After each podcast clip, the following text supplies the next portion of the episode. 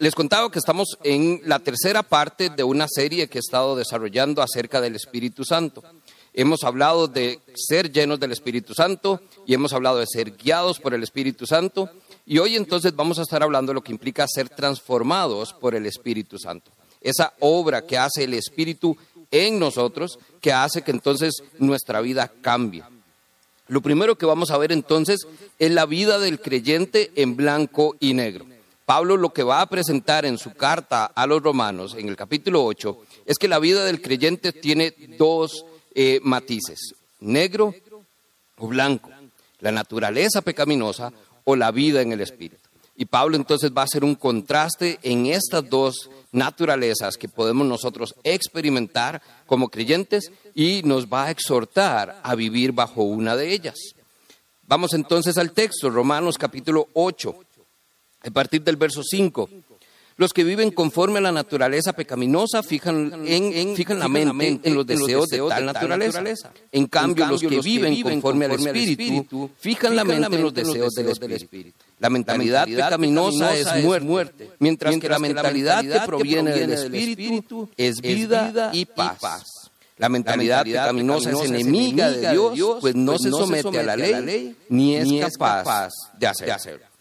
Entonces, esta, primera, parte, que nos presenta Pablo es entonces lo que nos habla de este contraste entre la vida pecaminosa y la, perdón, la naturaleza pecaminosa y la vida que podemos llevar en el Espíritu o conforme al Espíritu. Aquí entonces veíamos que Pablo cuando habla de la naturaleza pecaminosa, que otras versiones se traducen como la naturaleza de la carne o las obras de la carne, casi siempre vamos inmediatamente a pensar que es un pecado sexual, que tiene que ver con nuestro cuerpo. Pero no es así. Cuando Pablo entonces habla de esta naturaleza pecaminosa, se refiere a todo aquello que nos aparta de Dios. Eso que entonces nuestra vida de pecado, independientemente de si es sexual o no, porque incluye en esta parte las obras de la carne, nosotros vemos que Pablo entonces lo que nos dice es, esto nos aparta de Dios y nos, nos lleva a vivir de una manera que no es de la manera en que Dios quiere. La lucha entonces contra la carne es un tema entonces de, lo veíamos acá y permítame de nuevo leerle, es una lucha entre el poder del pecado en nuestra naturaleza pecaminosa y la influencia de Dios Espíritu Santo en nuestra vida como creyentes. Esta lucha realmente no es una lucha de cuerpo nuestra, no es una lucha en nuestra mente tampoco. Esto es una lucha entre el poder del pecado que hay en nuestra naturaleza, que arraigamos de verdad desde el Génesis, que traemos, ahí con, con, la caída del primer hombre, y este, este, este poder, que tiene el pecado, entonces se enfrenta a la influencia que tiene el Espíritu de Dios que entonces está en nosotros. Aquí es donde recordamos, cuando venimos a Cristo, Cristo entonces, entonces se convierte en nuestro Señor y Salvador. Y en ese momento dice la palabra que somos llenos del Espíritu Santo. La llenura del Espíritu Santo es la que nos hace experimentar que el Espíritu Santo more en nosotros. Esta tercera persona de Dios, el Dios Espíritu Santo, viene y mora ahora en nosotros. Y al morar en nosotros tiene influencia en nosotros. Lo veíamos en Efesios, donde entonces Pablo nos exhortaba a no emborracharnos con el vino, sino a vivir bajo los efectos del Espíritu a estar llenos del Espíritu Santo. Y entonces, este Espíritu Santo, ese efecto que genera en nuestra vida como creyentes, tiene un pulso contra la naturaleza pecaminosa que ya también está en nosotros por naturaleza. Ahora, cuando nosotros vemos esto, Pablo también lo desarrolla y hoy vamos a estar haciendo eh, unas visitas a Gálatas en el capítulo 5, así que acompáñeme ya al capítulo 5 en Gálatas también en el verso 19, donde Pablo nos va a presentar cómo entonces esta naturaleza pecaminosa está en nosotros y cómo se ve en nuestra vida también. Dice Gálatas 5, verso 19. Cuando ustedes siguen los deseos, de, la naturaleza, pecaminosa, los resultados, son más, que claros. ¿Cómo se evidencia? Inmoralidad sexual, impureza, eh, pasiones sensuales, idolatría, hechicería, hostilidad, peleas, celos, arrebatos de furia, ambición egoísta, discordias, divisiones, envidia, borracheras, fiestas desenfrenadas y otros pecados parecidos. Ve acá lo importante, porque entonces Pablo comienza mencionando esas luchas sexuales que muchos creyentes experimentan. Pero no se limita a esto cuando hablamos de la naturaleza de la carne, del cuerpo. Vea que trasciende también, pero nacen en nuestro cuerpo. Sentimientos como eh, la idolatría, la pelea, los celos, esos arrebatos de ira, todo esto viene de esta naturaleza pecaminosa de la cual Pablo nos está hablando en Romanos. La carne, la carne para nosotros es abiertamente arrogante, es autoritaria, es jactanciosa, es sumamente lujuriosa, es cínica y bastante orgullosa.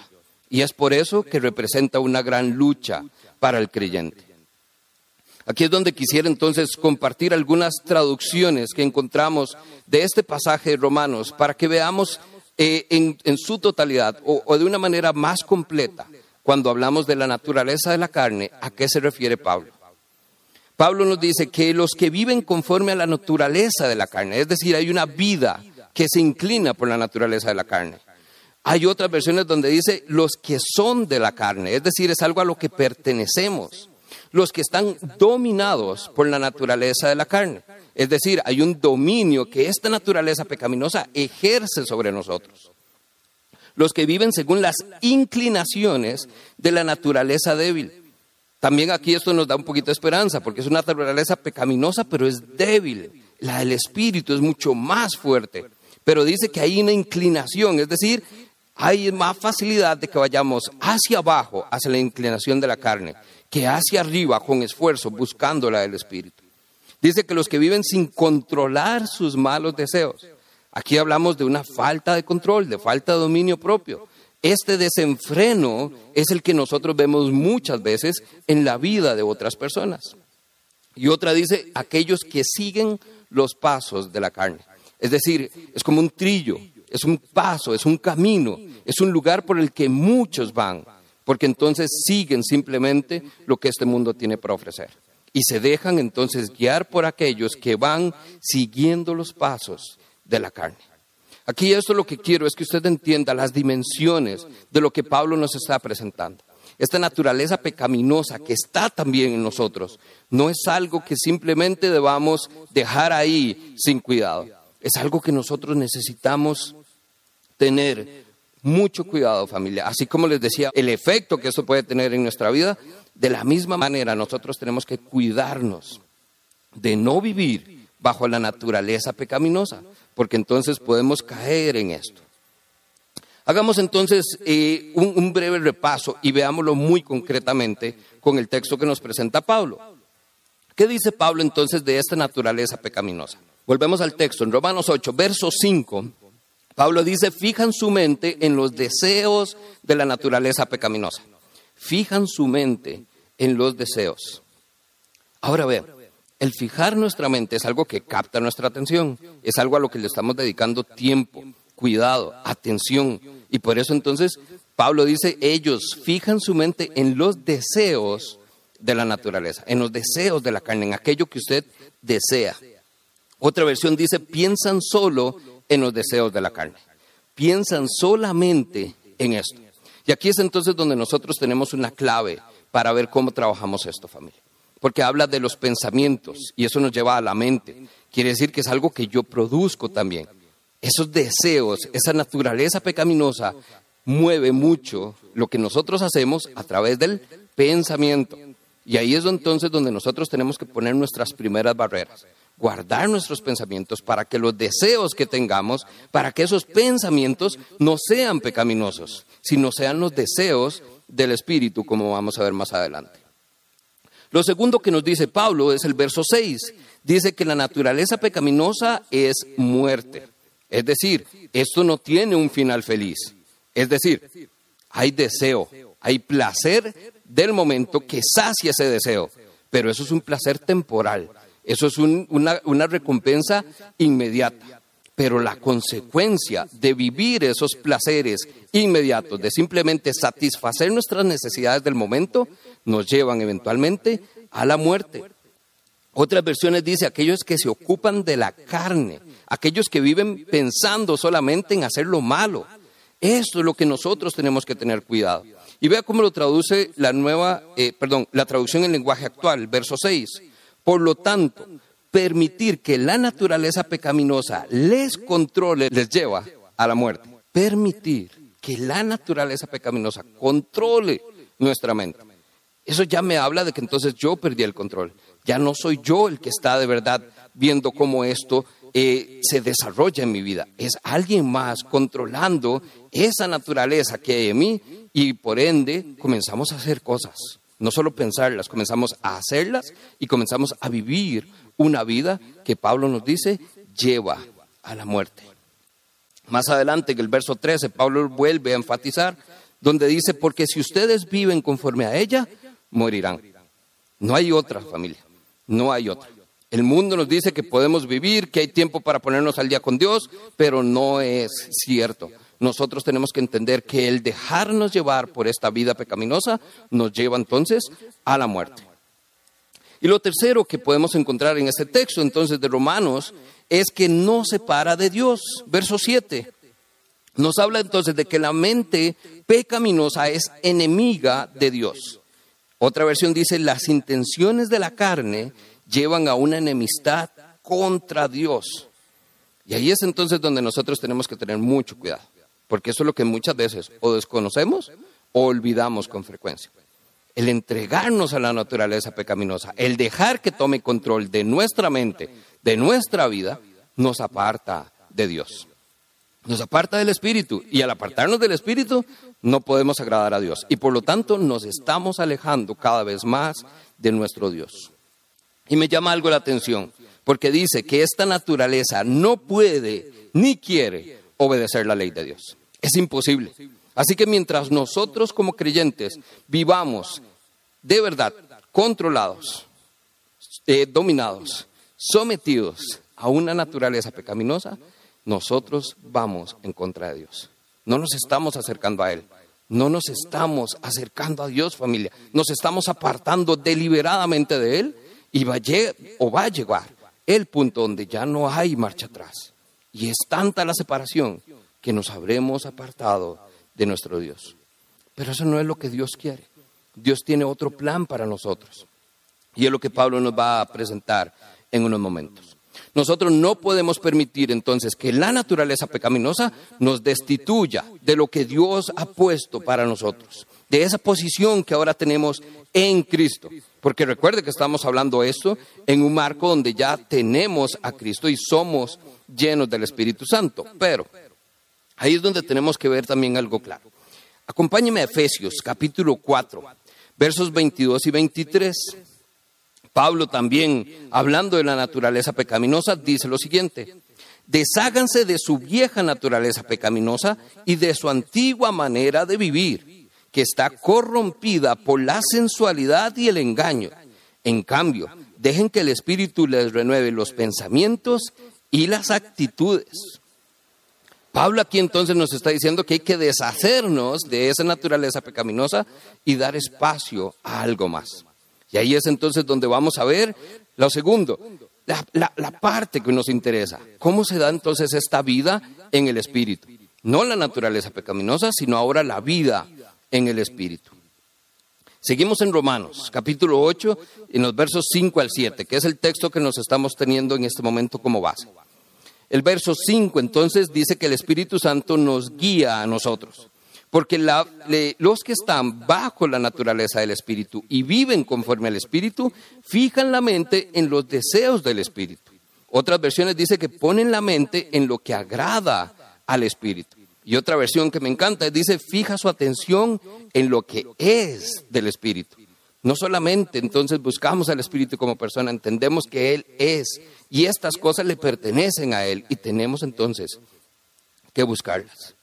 La mentalidad pecaminosa la tengo yo. Yo lo tengo porque es mi mente. Pero vea que entonces el texto nos dice que la mentalidad del Espíritu proviene del Espíritu. Quiere decir que esto es algo que Dios me da.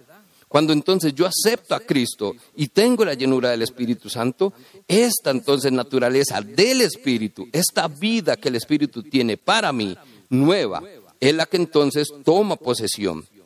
Y esto viene de Dios. nosotros tenemos entonces que dejar de tomar nosotros el control para entonces entregárselo a la naturaleza pecaminosa y dejar que el Espíritu tome control de nuestra vida para que busque las cosas del Espíritu. Lo segundo que el Espíritu hace, dice que entonces verso 6 nos lleva a tener vida y paz. La naturaleza pecaminosa, decía Pablo, que nos lleva a la muerte, pero la del Espíritu nos lleva a tener vida y paz. En el verso 13, donde Pablo decía que entonces ciertamente si vivimos conforme a la naturaleza pecaminosa, vamos a morir, dice también, pero si ustedes viven conforme a la naturaleza del Espíritu, dan muerte a los malos hábitos del cuerpo y vivirán. Ahora vean lo interesante, porque ahí ya nos está comenzando a dar el cambio de marcha.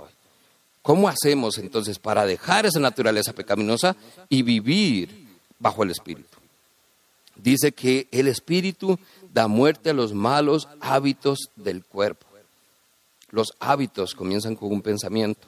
La naturaleza pecaminosa domina nuestra mente y nos lleva a vivir, a tener malos hábitos, hábitos pecaminosos, hábitos que entonces nos llevan a practicar el pecado.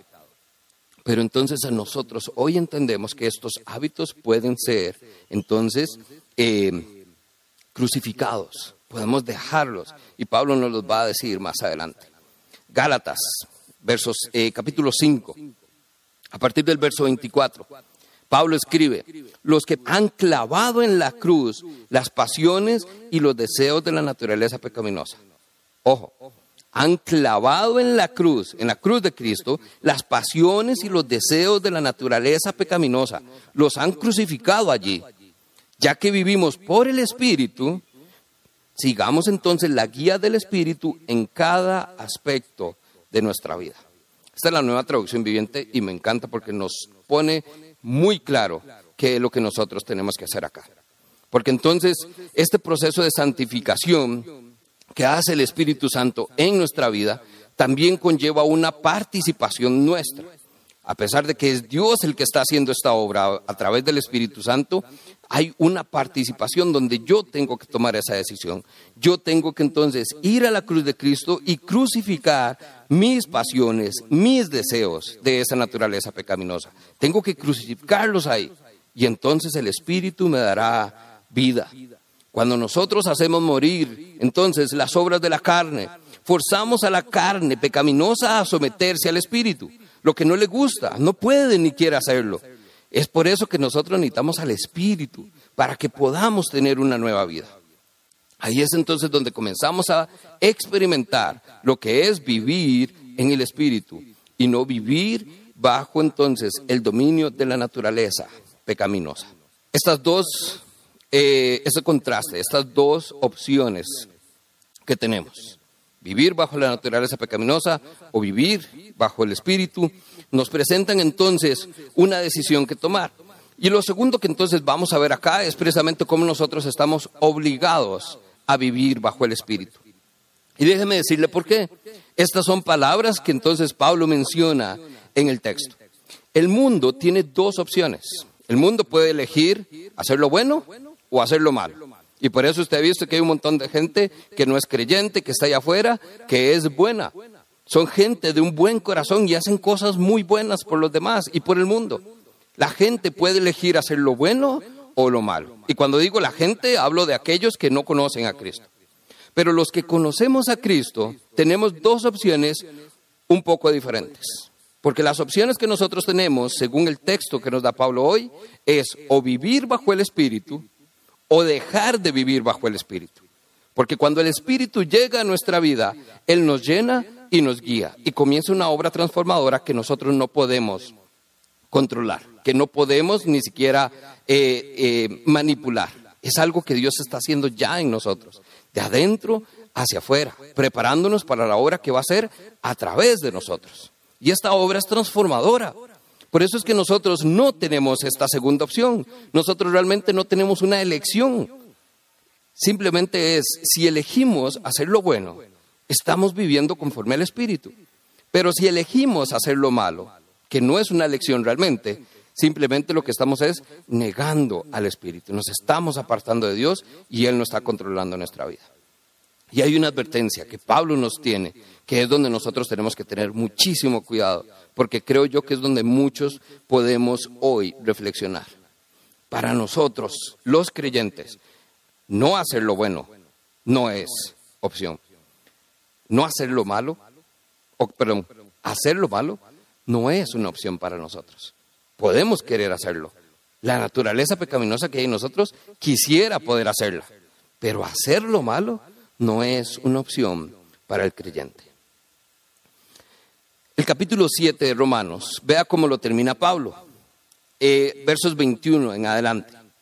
Pablo mismo, antes de entrar al texto que estamos viendo hoy, dice, he descubierto el siguiente principio de vida, que cuando quiero hacer lo malo, perdón, lo que es correcto, no puedo evitar hacer lo que está mal.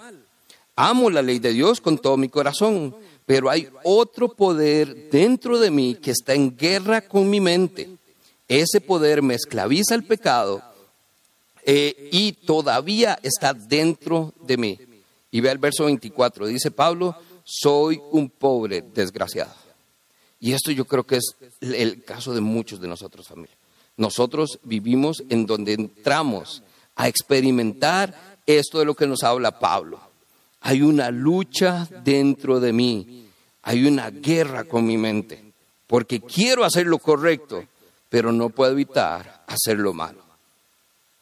Hay un pulso acá, y es entonces donde nosotros muchas veces tenemos que sentir que ese pulso exista.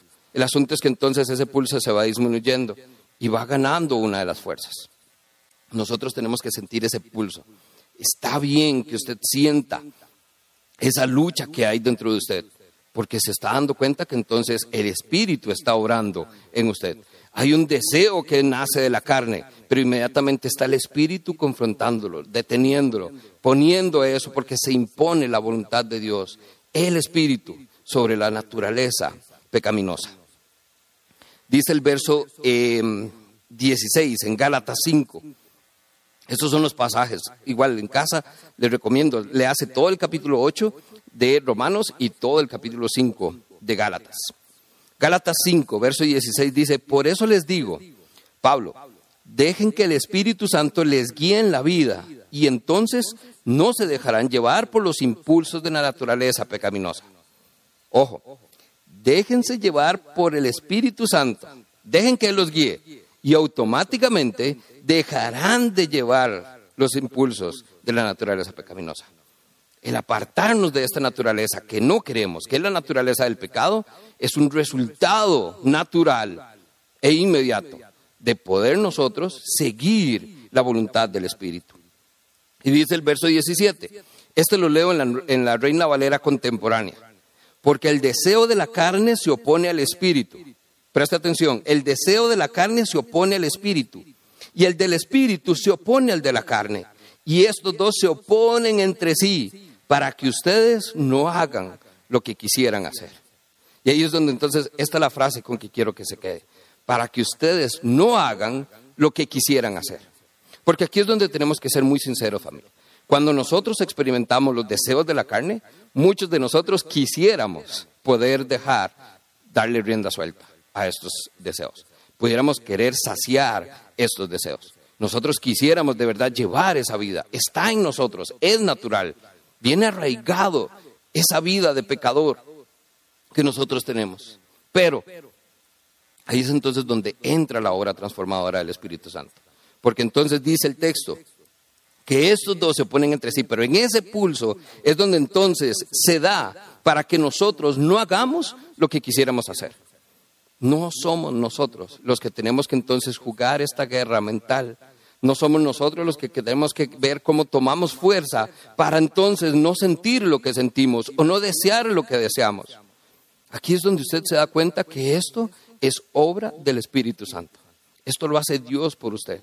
Él es el que se encarga de que ustedes no quieran, perdón, no hagan lo que ustedes quieran o quisieran hacer.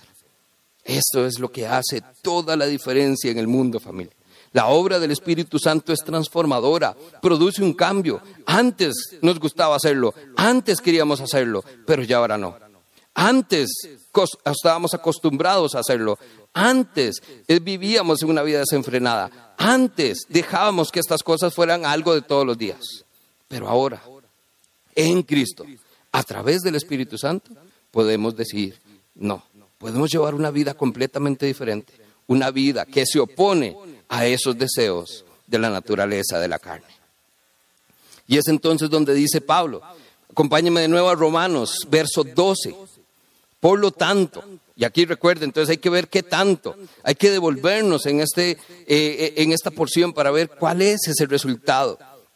Y es lo que nosotros vamos a hacer en un minuto, pero como conclusión de este pulso, de esta vida que hay en el espíritu que quiere imponerse sobre la naturaleza pecaminosa del ser humano, dice Pablo, por lo tanto, hermanos, tenemos una obligación, pero no es la de vivir conforme a la naturaleza pecaminosa, porque si ustedes viven conforme a ella, morirán, pero si viven por medio del Espíritu, dan muerte a los malos hábitos del cuerpo y vivirán, porque todos los que son guiados por el Espíritu de Dios son hijos de Dios.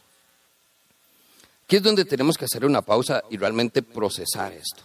Y usted tiene que hoy dejar que el Espíritu Santo más que nunca comience a confrontarle y comience a hacerle ver esta realidad.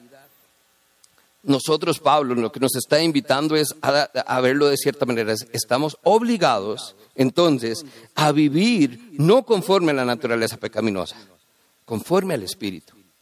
Esta es la única opción que tenemos como creyentes.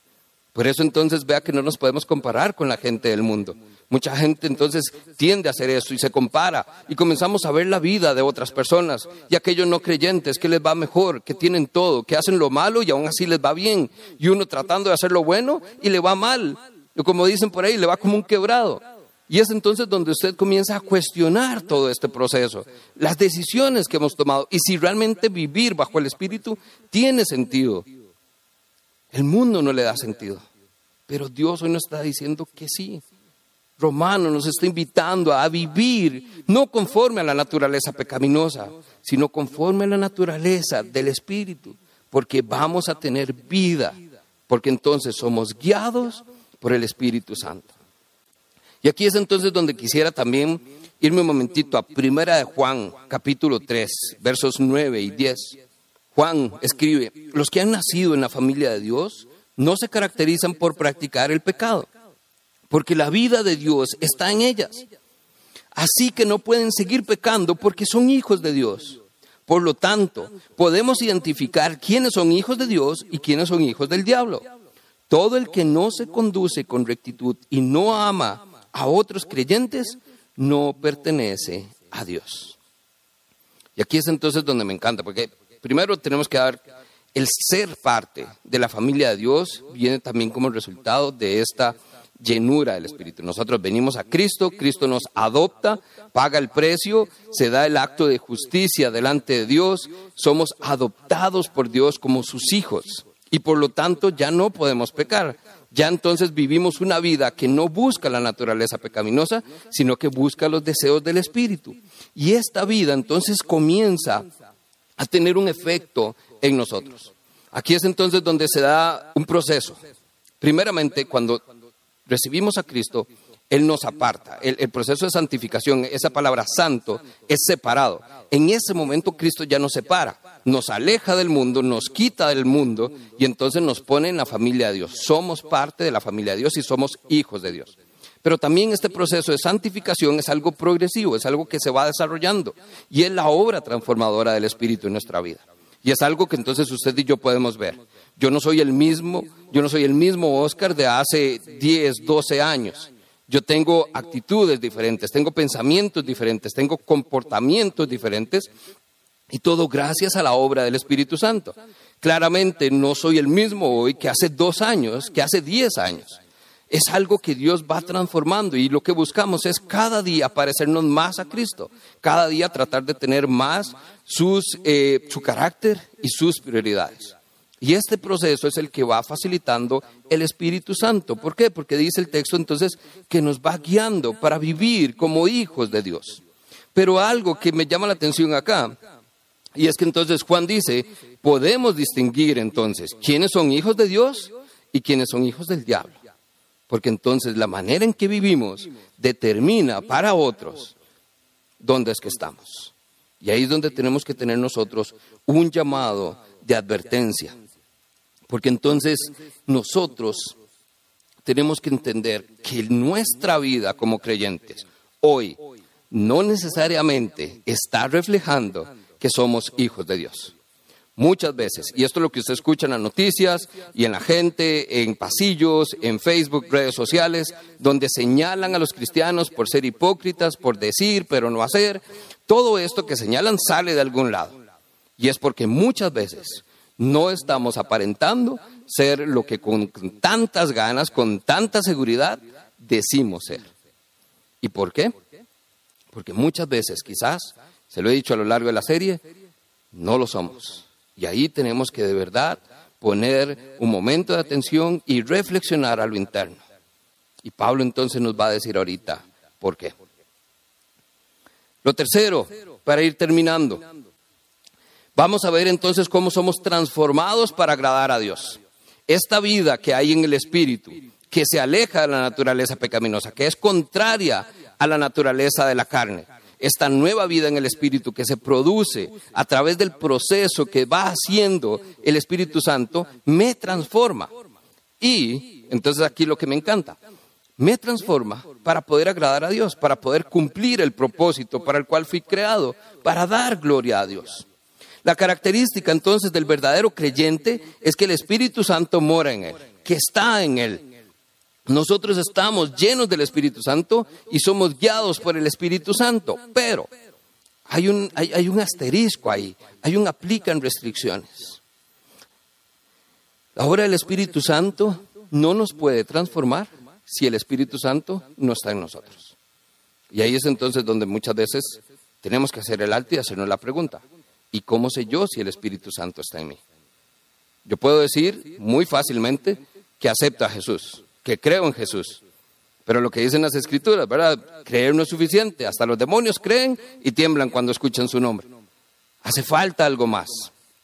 Con mucha facilidad podemos decir estas cosas, podemos levantar la mano cuando alguien pregunta si somos creyentes, podemos levantar la mano cuando nos preguntan si somos seguidores de Cristo, pero si Cristo está en nosotros, hay algo que va a pasar y es que el Espíritu Santo mora en nosotros. Y si el Espíritu Santo mora en nosotros, no somos iguales, somos diferentes, porque el Espíritu Santo nos transforma. Y la gente tiene que ver ese cambio, tiene que ver un antes y un después. Antes era así y ahora es así. ¿Por qué? Y ahí es entonces donde tenemos la oportunidad de dar testimonio por la obra del Espíritu Santo.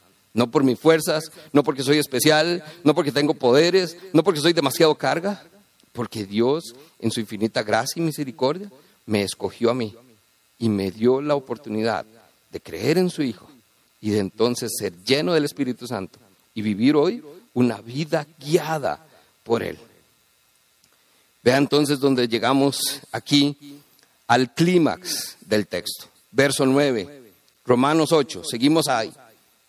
Pablo entonces nos presentó las dos eh, naturalezas, la pecaminosa y la del espíritu. Vimos entonces que si vivimos conforme a la naturaleza del espíritu, vamos a ver una obra transformadora en nuestra vida. Si no seguimos la naturaleza del espíritu y vamos por la naturaleza pecaminosa, vamos a la muerte y eso es seguro. Y ahora Pablo nos dice entonces en el verso 9, sin embargo, ustedes no viven según la naturaleza pecaminosa. Después de haber presentado cuáles son las dos opciones, Pablo inmediatamente les dice, ustedes no viven bajo la naturaleza pecaminosa.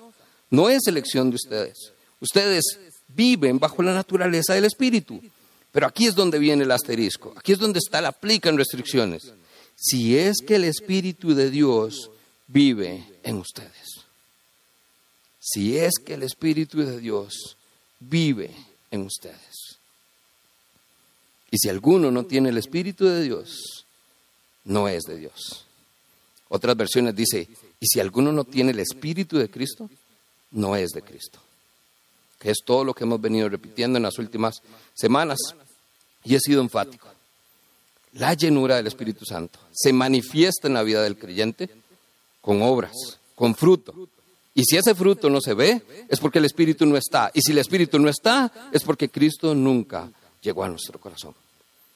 Lo hicimos de labios, lo hicimos de pensamiento, pero no es una realidad en nuestra vida. Porque si aceptamos a Cristo, el Espíritu Santo viene. Otro consolador va a venir a ustedes. Les conviene que yo me vaya porque así viene otro que estará con ustedes para siempre. No se puede ir. El Espíritu está en mí. Y si llega, no se va a ir, no me va a abandonar, no me va a dejar. Pero si no está hoy, es porque nunca ha estado ahí. Y si no está, es porque no le he dado la oportunidad a Cristo de que lo traiga y lo envíe a mi vida. Devolvámonos un poquitito a Romanos capítulo 7, verso 24. Pablo recuerde que estaba con el dilema, dice, me encuentro en un dilema. Quiero hacerlo bueno, pero me encuentro haciendo lo malo. Pablo dice, soy un pobre desgraciado. Y el verso 24 dice entonces, ¿quién me librará? ¿Quién me libertará de esta vida dominada por el pecado y de la muerte? ¿Quién? Este no es el toque del chapulín colorado. ¿Y ahora quién podrá ayudarme? Pablo lo tiene muy claro, muy claro para nosotros hoy. ¿Quién nos podrá ayudar para que esta vida deje de estar dominada por el pecado y la muerte? Verso 25, gracias a Dios, la respuesta está en Jesucristo, nuestro Señor. La respuesta a ese dilema que Pablo tenía y que usted y yo hoy tenemos también quizás, es Cristo Jesús.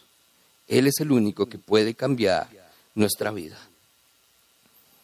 Y Romanos seguía entonces en ese verso 10. Si Cristo está en ustedes, el cuerpo está muerto a causa del pecado, pero el espíritu que está en ustedes es vida a causa de la justicia. No somos cambiados por el Espíritu Santo, somos transformados por el Espíritu Santo. Porque si el Espíritu está en nosotros, hay una nueva vida, hay una nueva naturaleza, hay un nuevo deseo de seguir los deseos del Espíritu, los pensamientos del Espíritu, lo que agrada al Espíritu. Eso es lo que usted y yo tenemos que entender. No es que esa lucha contra el pecado, no es volver a ver atrás y ver qué es lo que estamos acarreando. No es romper cadenas. No es entonces sentir que estamos esclavizados al pecado. Es que no hemos puesto nuestra mirada en el Espíritu. No hemos puesto nuestros deseos en lo que el Espíritu desea. No le hemos dado a Dios la oportunidad de revelarnos a través del Espíritu cuál es ese propósito que tiene para nosotros. ¿Cómo es que le podemos realmente agradar a Él. Segunda Corintios 5:17. Pablo dice, esto no significa, perdón, esto significa que todo el que pertenece a Cristo se ha convertido en una persona nueva. La vida antigua ha pasado y una nueva vida ha llegado. Por eso hablamos de transformación. No es una nueva versión mejorada de lo que usted era, es algo completamente nuevo, una obra hecha por el Espíritu Santo. La vida nueva es en el Espíritu Santo. Y por eso es que tenemos que estar seguros que el Espíritu Santo está en nosotros. Si no, lo que nos encontramos es en una carrera durísima, tratando de ver cómo en mis fuerzas he tratado de vivir la vida que le agrada a Dios hasta aquí, dándome cuenta que ha sido así, en mis fuerzas solamente. Y por eso es que no lo he logrado.